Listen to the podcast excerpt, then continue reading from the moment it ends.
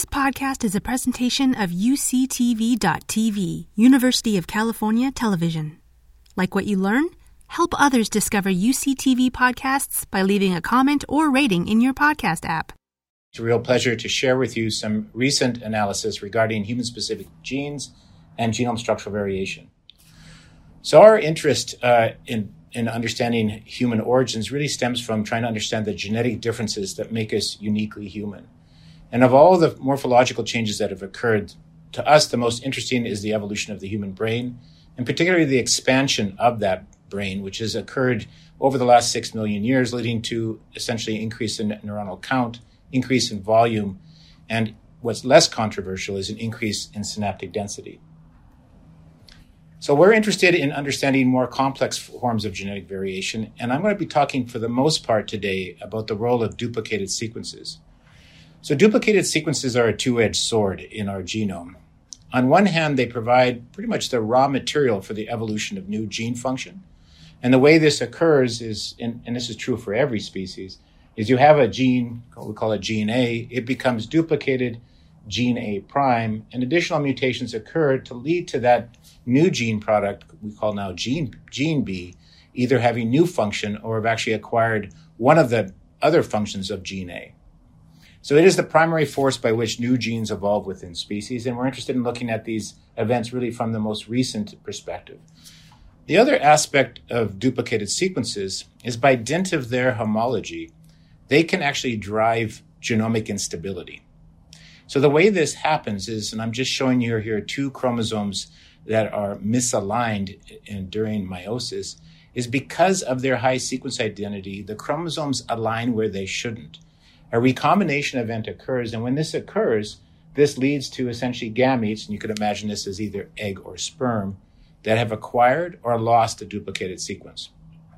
So, what's really important about human genomic architecture with respect to these duplicated sequences is we have a disproportionate number of our duplications actually interspersed. And so, what that means is when this phenomena occurs and it leads to gains and losses of that duplicated sequence, it also leads to gains and losses of the intervening sequence, which is often gene rich and is represented by A, B, and C. And so, if these genes are haploinsufficient triplosensitive or imprinted, the result is disease. And there's close to 35 different genomic syndromes in the human species, mostly associated with autism and developmental delay, that are a result of this type of unequal crossing over. So, what do we know about human segmental duplication organization? Well, segmental duplications refer to the most recent highly identical duplications, greater than 90% identical. And this shows you with the blue lines the pattern of intra chromosomal duplications in the human genome. So the one thing I want you to note is you can actually see that a lot of our duplications are separated from their nearest neighbor by often megabases of sequence. It turns out that on the order of 60% of all of our duplications are interspersed. That is to say, they're separated by at least a megabase from their nearest neighbor or located on a completely different chromosome. So this is the pattern, and I know it's almost impossible to see, but this is the pattern of intrachromosomal duplications with biases near the ends of the chromosomes, which we call subtelomeric bias, biases toward the centromeric regions, which we call a paracentromeric bias. And what you can't see here is the short arms of human chromosomes we now know are loaded. In fact, more than 50% of their mass is made up of these duplicated sequences. So these duplications are highly interspersed in our genome. And what's important for this discussion is what you're looking at here is duplications that have evolved over the last 40 million years of primate evolution. Of these, there's about 1,100 protein coding genes of the, two, of the 20,000 that exist in our genome that are mapping. And these are the ones that we're specifically interested uh, for this discussion. So about 10 years ago, a former postdoc of mine named Thomas Marquez and myself, we started a project where we wanted to understand the genetic diversity in other uh, species other than humans. So we began a project to really sample the genomes of 79 wild and captive born great apes from chimps, bonobos, gorillas, and orangutan, including an analysis of subspecies. And the goal was very straightforward here. We were going to sequence with short read, in this case, Illumina technology, the genomes of these individuals, and try to use this information to identify all the fixed, shared, and polymorphic duplications that had emerged on all the different branches of the great apes, with a specific focus on trying to identify the duplications that were specific to the human lineage.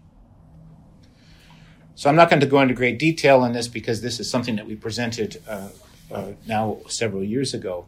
But shown here is just a map of one of our chromosomes, chromosome 16. What I'm highlighting here in this color map is all the all the duplicated sequences that exist in different apes. So what's represented here is each row represents a different individual. There are 10 rows corresponding to 10 humans that were actually characterized, 14 that correspond to the bonobo, which is indicated by the green air, large arrow, blue, the chimpanzee, gorilla, there were 32 individuals that were analyzed, and orangutan, 17. So I hope you can get from this immediately that the actual copy number of the duplicated sequences indicated by this color that's shown here on the right. So the warmer the color, the higher the copy. Everything indicated in black means that it's not duplicated in that species. So very quickly, when you look at this, you can immediately, your eye can identify lineage specific duplications and really gives you an impression of how much turnover there has been in the different ape lineages.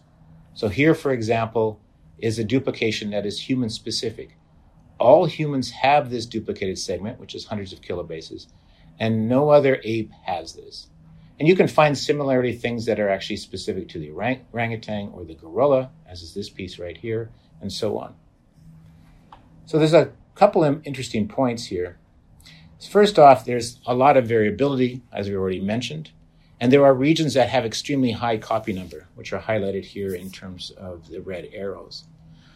In terms of the amount of genetic change that has occurred between humans and other non human apes, if you just count the number of megabases that are affected by single nucleotide variants versus the number that are affected by duplicated sequences in terms of copy number variation, you get 167 to 469 megabases.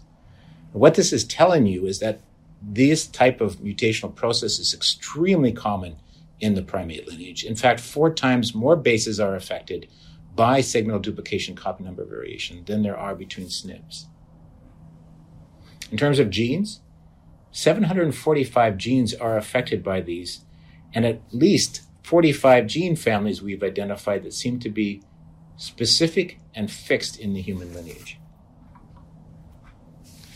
The other really interesting thing that we still to this day don't have a good explanation for is that the rate of accumulation in terms of fixed duplications is non uniform across the different branches.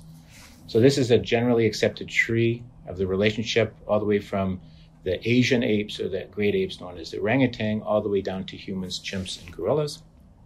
And the thickness of the line that I'm showing you here is the number of fixed duplicated bases that have been added for every substituted single nucleotide base on this branch.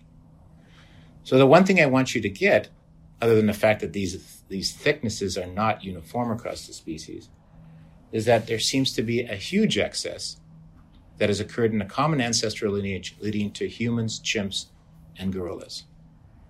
So one way to think about this is that for every base pair that's been mutated in the different primate lineages around this time, there were 2.6 bases that have become copy number variable largely as a result of duplication process. So duplications have actually reshaped in very subtle ways the genomes of humans, chimps, and gorillas.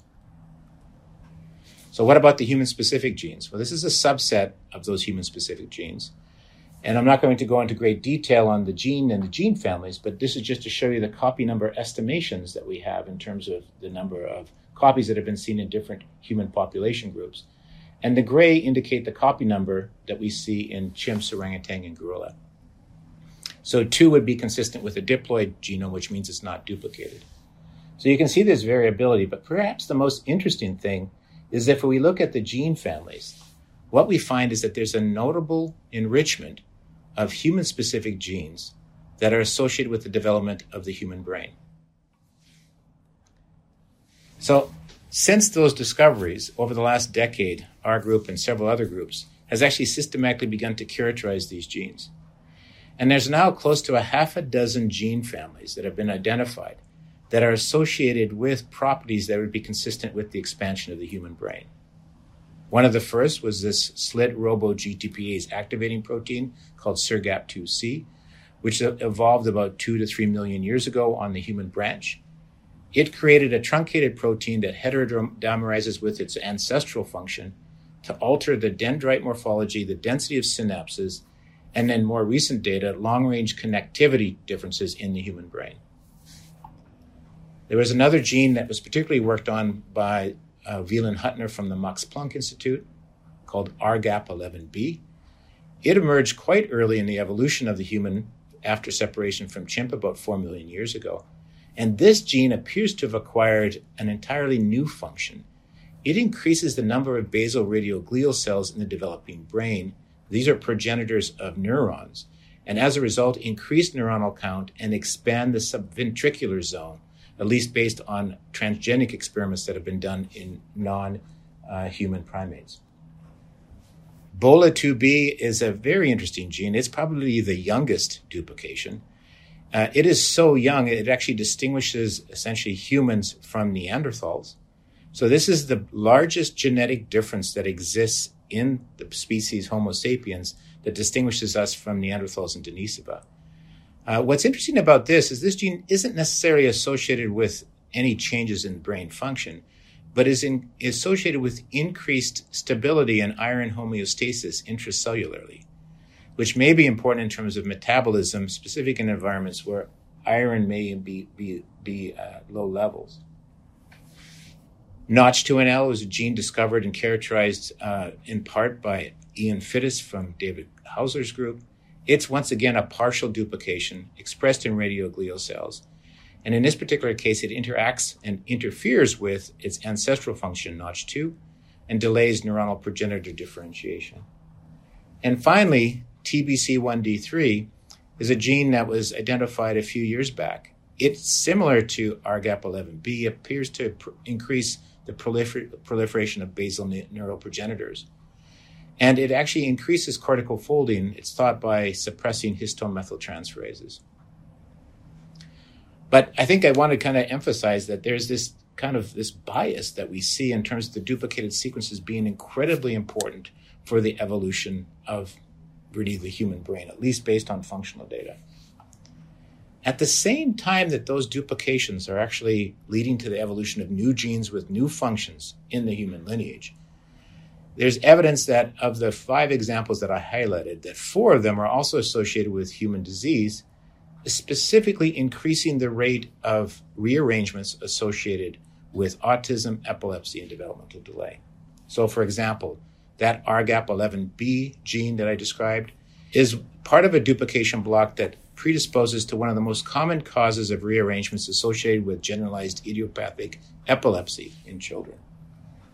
The BOLA2B, which occurs maps to chromosome 16p1 2.1, is part of a 600 kilobase duplication that predisposes to microdeletion and microduplication of that region, creating the second most common cause of autism in the human species. Notch2NL causes a recurrent microdeletion, or is part of a duplication that is associated with a recurrent microdeletion associated with micro and macrocephaly and pediatric disease in children. And finally, TBC1D3 is a gene family that exists at two locations, and rearrangements between those two gene families is associated with a pediatric form of renal cyst and kidney disease. So I emphasize these two things because these highlight a juxtaposition that exists in our genome. We have created these new genes as a result of duplications, but we've also added a lability to our species, now predisposing us to having children with developmental delay, autism, and epilepsy. So everything that I showed you up to this point was based on trying to characterize duplicated sequences largely indirectly. And there has been a fundamental limitation of all sequencing of ape genomes until recently, is that they're riddled with gaps. And in fact, the gaps map specifically to the duplicated regions. And so many of the genes that we identified as actually being important were not even sequenced and assembled as part of the original Human Genome Project. So over the last five years, we've been applying new sequencing technology known as long read sequencing. And we've been doing it to systematically build up the ape or non human ape genomes to get a better catalog of all the structural and genetic differences that have occurred in not only duplicated sequences, but in complex regions of the genome.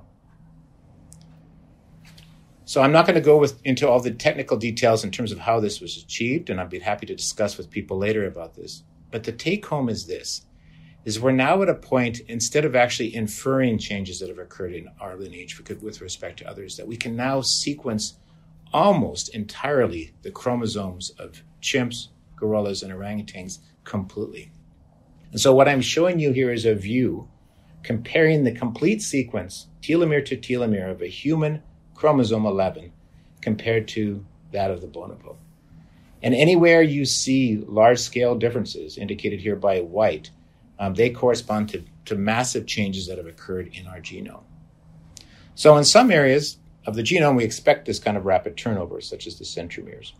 But in others, these often are gene rich regions that we now can fully sequence characterize for the first time. So, this is one example. This is another example. This is the short arm of chromosome 16, just to give you a comparison of how much large scale structural changes. So, this is megabases of sequence that have changed between the bonobo pygmy chimp and that of the human. So the really important point is now with long read sequencing technology, we can go back to these non-human apes and more thoroughly characterize all the structural changes that have shaped our genomes. And so this is what we've been doing. So we've been busy over the last three or four years, actually sequencing many different non-human primates. Uh, so we've actually characterized now eight different genomes not quite at telomere to telomere level, but very close to it. And we're actually building out a complete map of all the structural variant changes that have occurred on each branch. So just to give you a little idea of what you're looking at here, these are the different branches with the New World monkeys indicated here. This is the gibbon. This is an example of an Old World monkey, and then the apes below. The red indicate deletions that have occurred on each of these branches that are fixed. The blue indicate insertions that have occurred on the different branches. And the squares that are highlighted here indicate the number of genes that have been affected in a lineage specific manner by structural variant processes. So there's two numbers here, and that might seem a little bit confusing, but we broke out these two numbers to really highlight sites of the genome. So in this case, there are 223 structural changes that affected the gene structure in a branch leading to essentially the, uh, in this case, the owl monkey. But there are 156 that are unique. And so the rest of these are, that are the difference between 223 and 156 have been seen somewhere else in the primate lineage. So we've so far cataloged and sequence resolved 1.3 million structural changes that are fixed.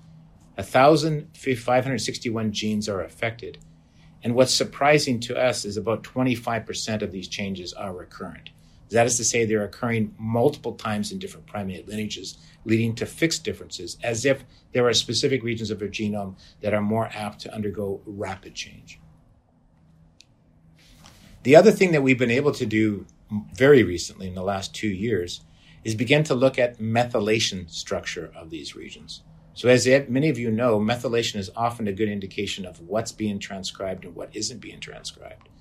And what we've been able to do is look at the pattern of methylation in the duplicated regions, and specifically CPG methylation that is coming from Oxford Nanopore.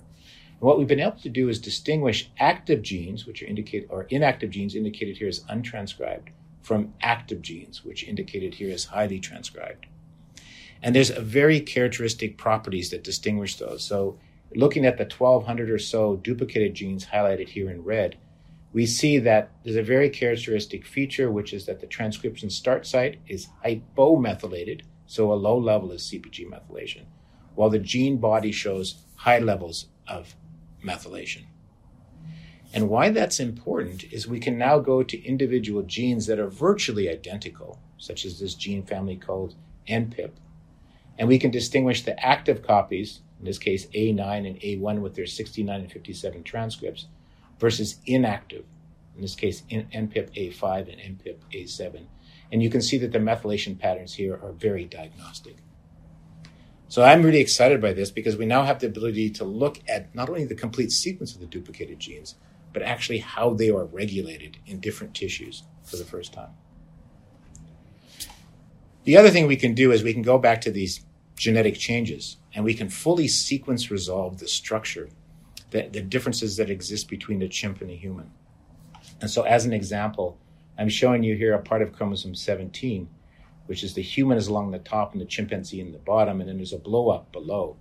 But this is a region of the genome which has expanded dramatically in the human branch since separation. And there's been an expansion of this gene family TBC1D3. Now, if you remember in the very beginning of the presentation, I told you that TBCD3 was one of those genes that's been implicated in actually increasing the number of basal radial glial cells, increasing the number of neurons that exist in our genome. And yet there's this dramatic expansion in the number of genes in chimp versus essentially human. So now that we've sequenced the genomes of, in this case, I'm showing you here macaque, orangutan, and gorilla, chimpanzees, and humans, we can go back, back and ask questions about the evolutionary history of this gene family. And there are surprises. So I told you before that it was a human specific expansion, and that is true. So when we build a phylogenetic tree of the different copies, labeled here all the way to, through A through, through L, you can see that there is truly a human expansion of this gene, and specifically compared to that of the bonobo and chimp. However, when we go and look at gorilla, orangutan, and macaque, we see that this exact same gene has actually expanded independently in those lineages, which is a bit of a surprise for us because we, had, we were under, under the impression that this would be just a human specific gene family at least compared to essentially that of uh, the chimpanzee. The timing of the duplication is consistent with the frontal ex- expansion, the frontal cortical expansion, two to two and a half million years ago, with the most recent ones occurring in the last million years. But it's clear that the gene family has been prone to independent duplications in different ape lineages. Um, and the basis for this, or the consequence of this, is largely unknown. The other surprising thing is now that we've been able to sequence this locus in its entirety, we've been able to go back and look at different humans and different human haplotypes. So I'm showing you here six different human haplotypes.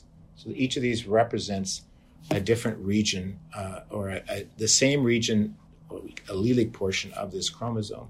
And the red arrows indicate the actual TBC1D3, that gene that's thought to be important in terms of expansion of the frontal cortex. And you can see that every human that we sequenced has, in this case, chimp has no copies at this locus, has an increase compared to chimpanzee. But the real surprising thing, to us at least, is how much variability there is between humans and massive variability. So, this is a, a simpler way to look at many more humans so you're looking here at about 80 different humans. And what I'm indicating here is the copy number range that exists for one of these loci that carries this gene TBC1D3. And it's range in copy from 5 to 25, depending upon the human that you sampled. And the part that puzzles us is how can a gene that is so important in terms of building a bigger brain, at least with respect to, to chimpanzee, as the literature would suggest, could be so variable in the human population? We don't have the answer yet, but I am highlighting this as an example of probably one of the most dynamic and heterogeneous regions in terms of heterozygosity in the human genome and the new information that's coming from long read sequencing. So, in conclusion, the focus of this uh, is supposed to be the future anthropogeny, a future of anthropogeny, I guess if I was going to stress anything, is that we're now on the cusp of complete genetic information from humans with respect to non human apes. So far, we've cataloged about 1.3 million fixed structural changes over the last 40 million years of primate evolution. And there's a common theme of recurrence, i.e., the same genes being affected multiple times, as if they're being reused in multiple primate lineages to perhaps accomplish different things uh, in each of the primate lineages. We now have the ability to study at the sequence level the birth of new genes, and I think the focus on recent segmental duplications is allowing us to do this for the first time. Um, really, to understand differences between our lineage and other all other apes, but also the variation within species and how these genes are regulated. And so, if I could imagine a future, maybe this is 10, 10 years out, but I don't think it's that far. With the ability to now sequence telomere to telomere, or very nearly so, telomere to telomere, of every human and great ape genome that we can actually access, we have the potential to reconstruct the evolutionary history of each base in the human genome, irrespective of whether it's a single base pair change or a large scale duplication. And that, I think, will transform not just really the field of anthropogeny, but actually, I would say, evolution more fundamentally. So these are all the folks who actually have been involved in some of the, the latest work that I presented, uh, various postdocs and students from my group, but also my collaborators, Adam Phillippy and Karen Miga at NIH and UCSC, and great collaborators at Penn State. Uh, we've been working on actually sequencing more and more non human apes and other non human primate genomes. Thank you. Hi, everybody. It's really a great pleasure to be here today. Today, I'm going to talk about a very small portion of our work that has to do with providing an evolutionary perspective on human cognitive and behavioral variation. So, of course, the major framing of this is that the brain is the most important organ you have, according to the brain. And again, this tongue in cheek slide really speaks to the importance of the brain in making us human, who we are. We're probably the only organism on earth um, whose brain would come up with this little slogan. Before I get into the outline of the talk, I just want to frame and make a few really key points that underlie, you could call them themes. Human cognition and behavior are part of normal human variation, so called human condition. But the same thing with disorders such as neuropsychiatric disorders and autism spectrum conditions that impact these human phenotypes or human conditions, part of normal human variation. We know that most aspects of human cognition, behavior, and brain structure are highly heritable as well. And although they're subject to major environmental effects, genetics really provides us with an anchor of understanding the mechanisms of development and function of the brain. And advances in understanding the genetic contributions to the neuropsychiatric diseases now permit us to begin to understand how risk for these disorders relates to other human phenotypes and human brain evolution. So, what I'm going to touch on today, and I'll summarize right here the human brain, specifically regions of the neocortex, have expanded substantially relative to what would be expected based on body size. This reflects changes in cell number, morphology, as well as composition. So I'm going to ask and answer two questions to some degree. Can we leverage comparative genomics, that is, comparing different species, to understand the genes and mechanisms behind these evolutionary changes? And secondly, is normal variation in human brain function, and by extension, risk for neuropsychiatric disorders, a consequence of factors that underlie distinctly human adaptations in cognition and behavior? So, one of the first things to know is that human variability in cognition and behavior is related to expansion of the neocortex, and in fact, specific highly interconnected regions in the frontal, temporal, and parietal lobes. This is from a paper in 2013, and the orange regions are the most highly variable regions. And they're in the frontal lobe in the front, and the temporal lobe, parietal lobe, and one can see the sensory motor cortex being the least variable. So, individual variation in cortical network connectivity, this is showing how these brain regions connect to each other underlies cognitive and behavioral variability. Things like personality traits, cognition, language, executive function, anxiety, etc.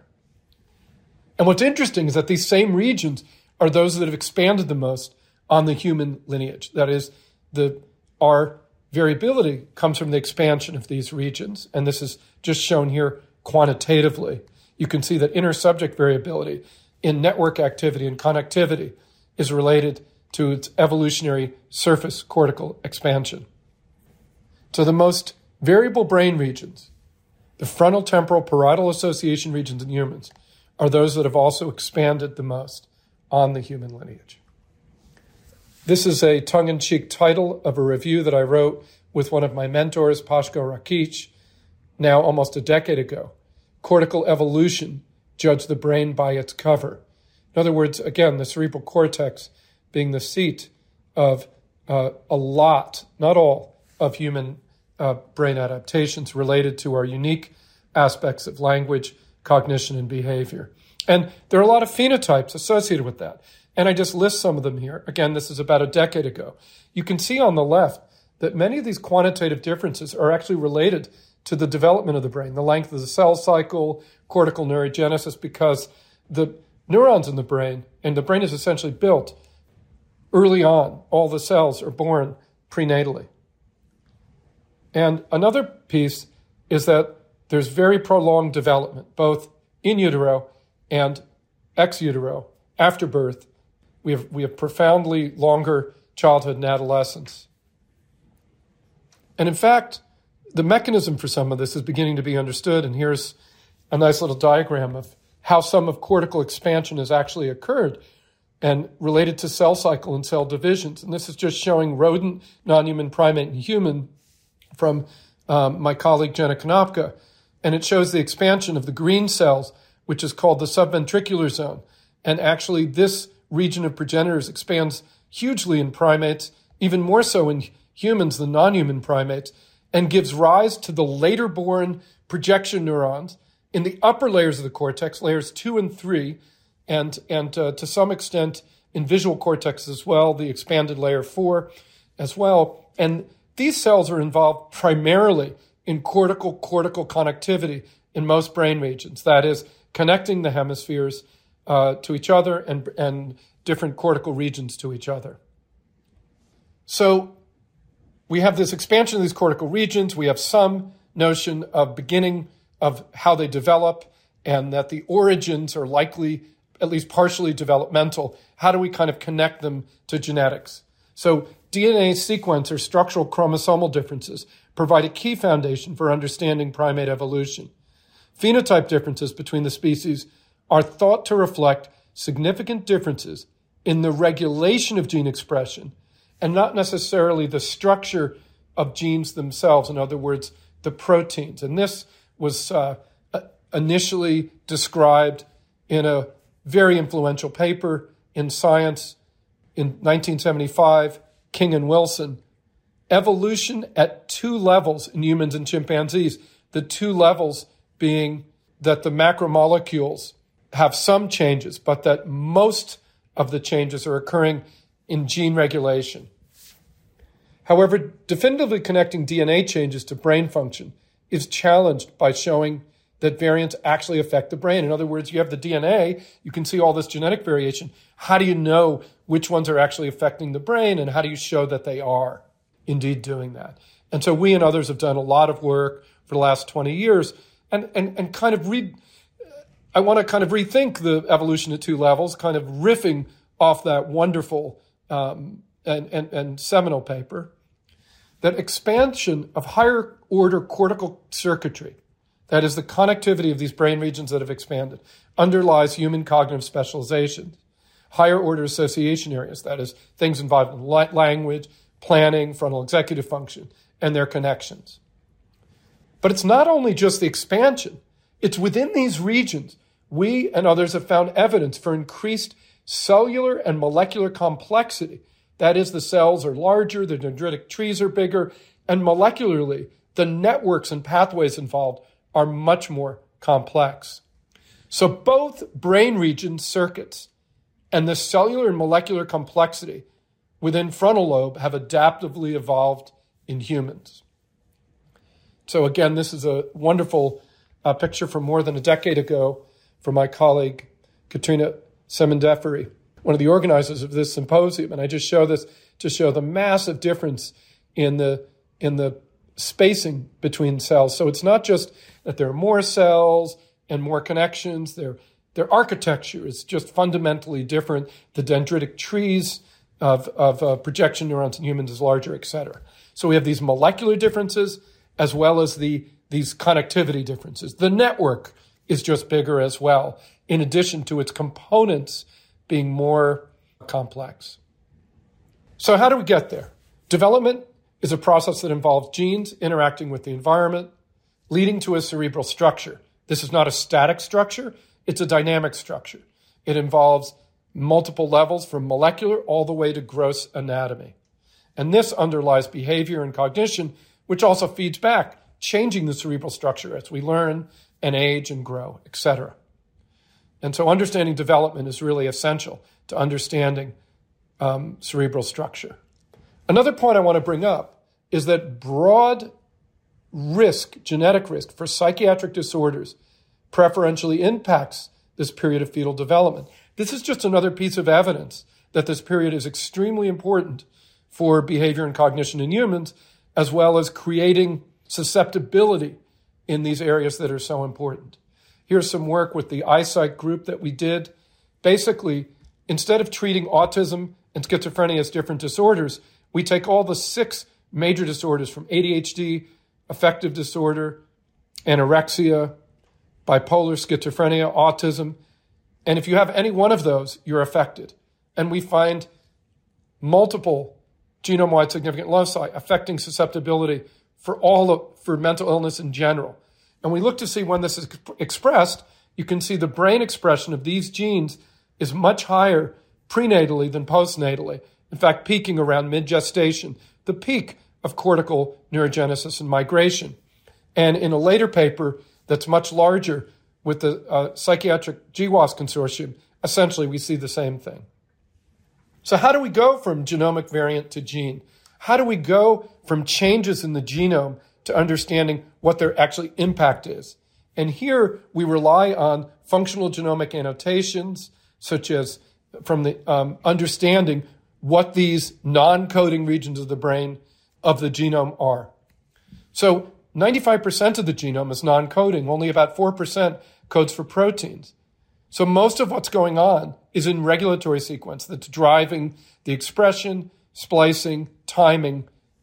And this biology is driven by gene regulation that occurs at the cell type and tissue level. So we can't have a generic view of this. We have to study the actual tissue of interest.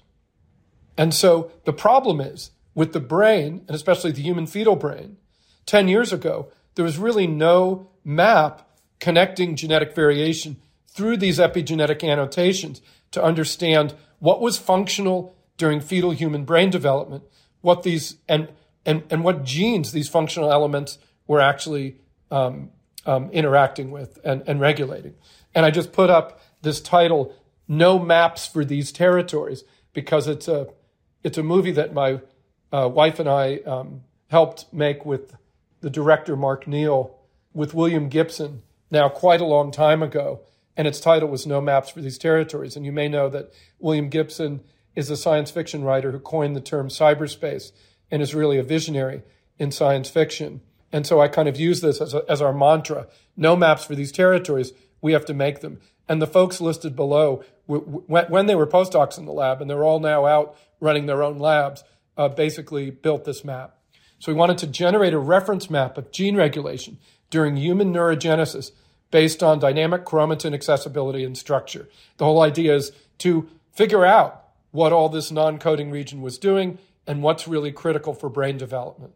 So, what genes are expressed, what regions of the genome are active, what genes do they regulate, and how do they regulate them.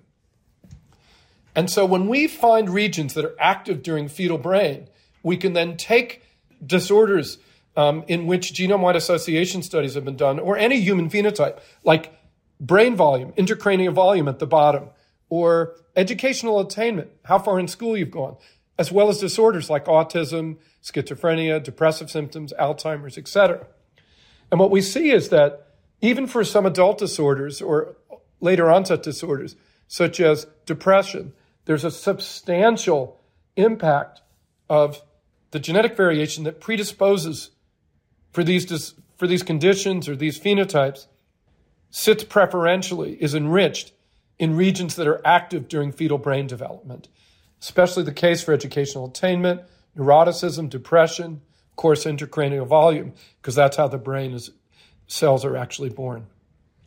And actually, when we look um, with, um, with Jason Stein, who was a postdoc in the lab, but this is done in his lab at UNC Chapel Hill, we can actually see that when we look at chromatin expression quantitative trait loci, which is saying regions that are that are changing during fetal brain development, especially in these neural progenitors the things that give rise to the neurons in the brain, massively enriched for a wide range of uh, human traits, ranging from IQ and educational attainment to autism and neuroticism.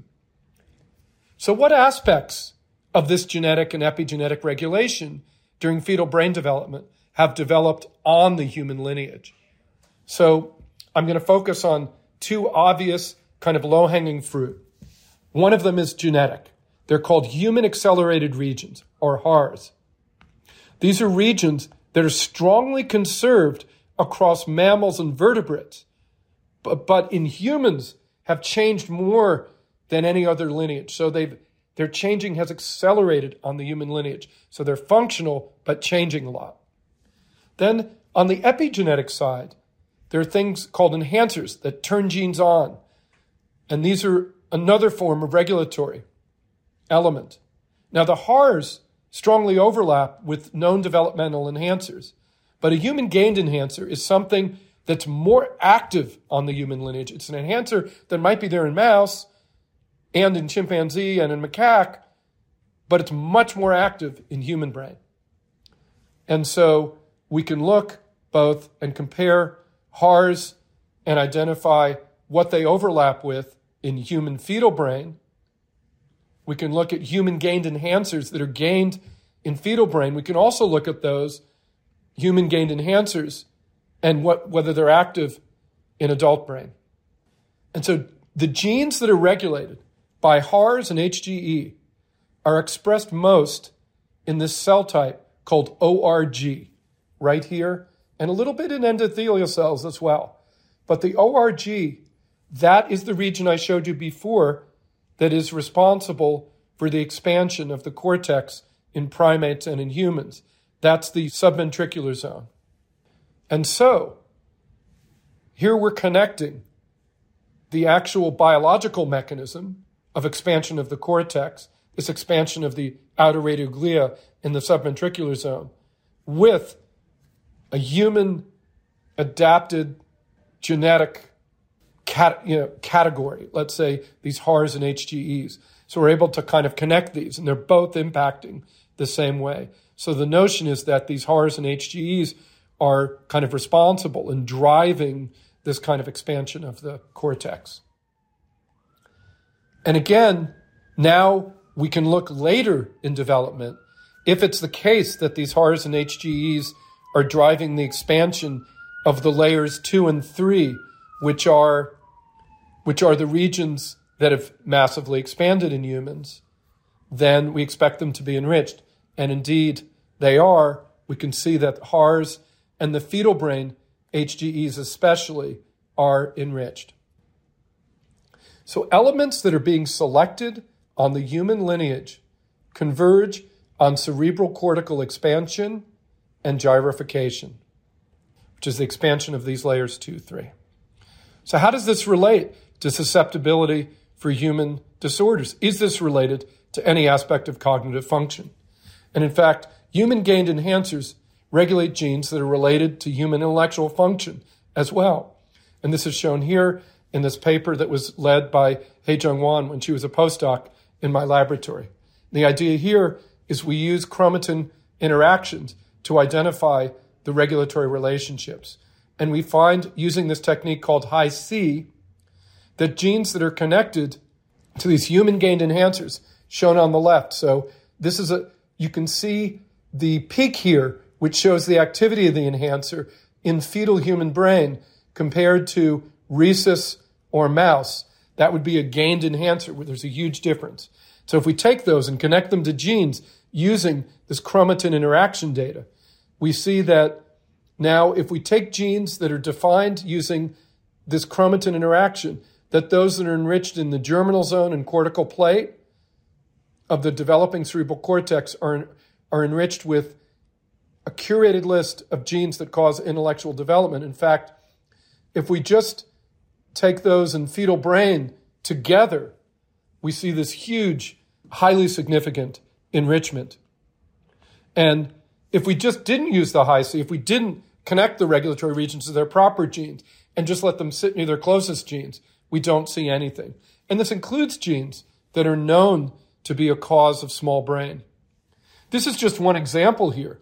And what I'm showing in the neck here is these TADs, which are regions in which 95% of regulatory interactions occur.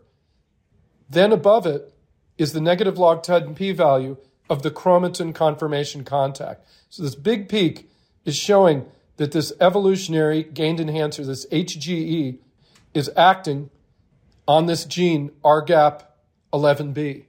Well, ARHGAP11B arose from a duplication of this other ARHGAP form on the human lineage and is purported to promote progenitor self renewal. So, this is one of the probably many mechanisms by which these human gained elements are regulating, adapted, in this case, a gene that's actually been adapted on the human lineage to actually expand the cortex. Now, Chris Walsh's lab showed around the same time looking at HARS, not HGEs, that HARS, these human accelerated regions, are enriched in mutations that cause autism spectrum disorders in a quite remarkable paper published in Cell.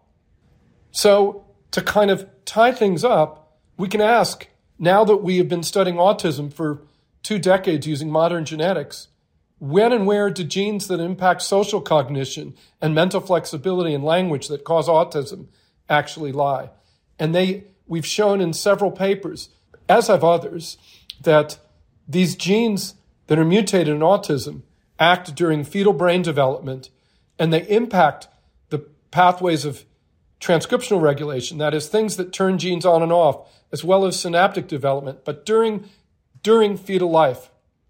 Secondarily, when we look to see what cells these genes are expressed in, they're primarily expressed in the superficial, supergranular layers from layer two to three and a little bit in layer four. So then it's not surprising that both classes of these human adapted elements, active in fetal brain, regulate cortical expansion, and constrain genes that give rise, that when they're mutated, increase risk for autism as well as developmental delay and intellectual disability and that's shown here. These HARS, human gained enhancers in fetal brain, you can see this enrichment in genes that show strong constraint on the human lineage, that are depleted of mutations in humans, those that cause de novo loss of function. And again, this is another measure of constraint. So it suggests that changes in regulatory sequence is one mode of sequence evolution that allows highly constrained developmental genes to kind of change their expression and be involved in cortical expansion. So, in summary, genes related to the expansion of the human cerebral cortex are under control of human specific DNA regulatory elements. These have most impact on expansion of cortical regions that underlie human cognitive and behavioral variability. And these same human regulatory regions also impact intellectual function and risk for neurodevelopmental disorders, including ASD and schizophrenia, which, like other human disorders, are on a continuum with a range of human trait variation. The notion is that part of the part of our gain and part of what's evolved to make us human also can be a source of human variability and in some ways, vulnerability.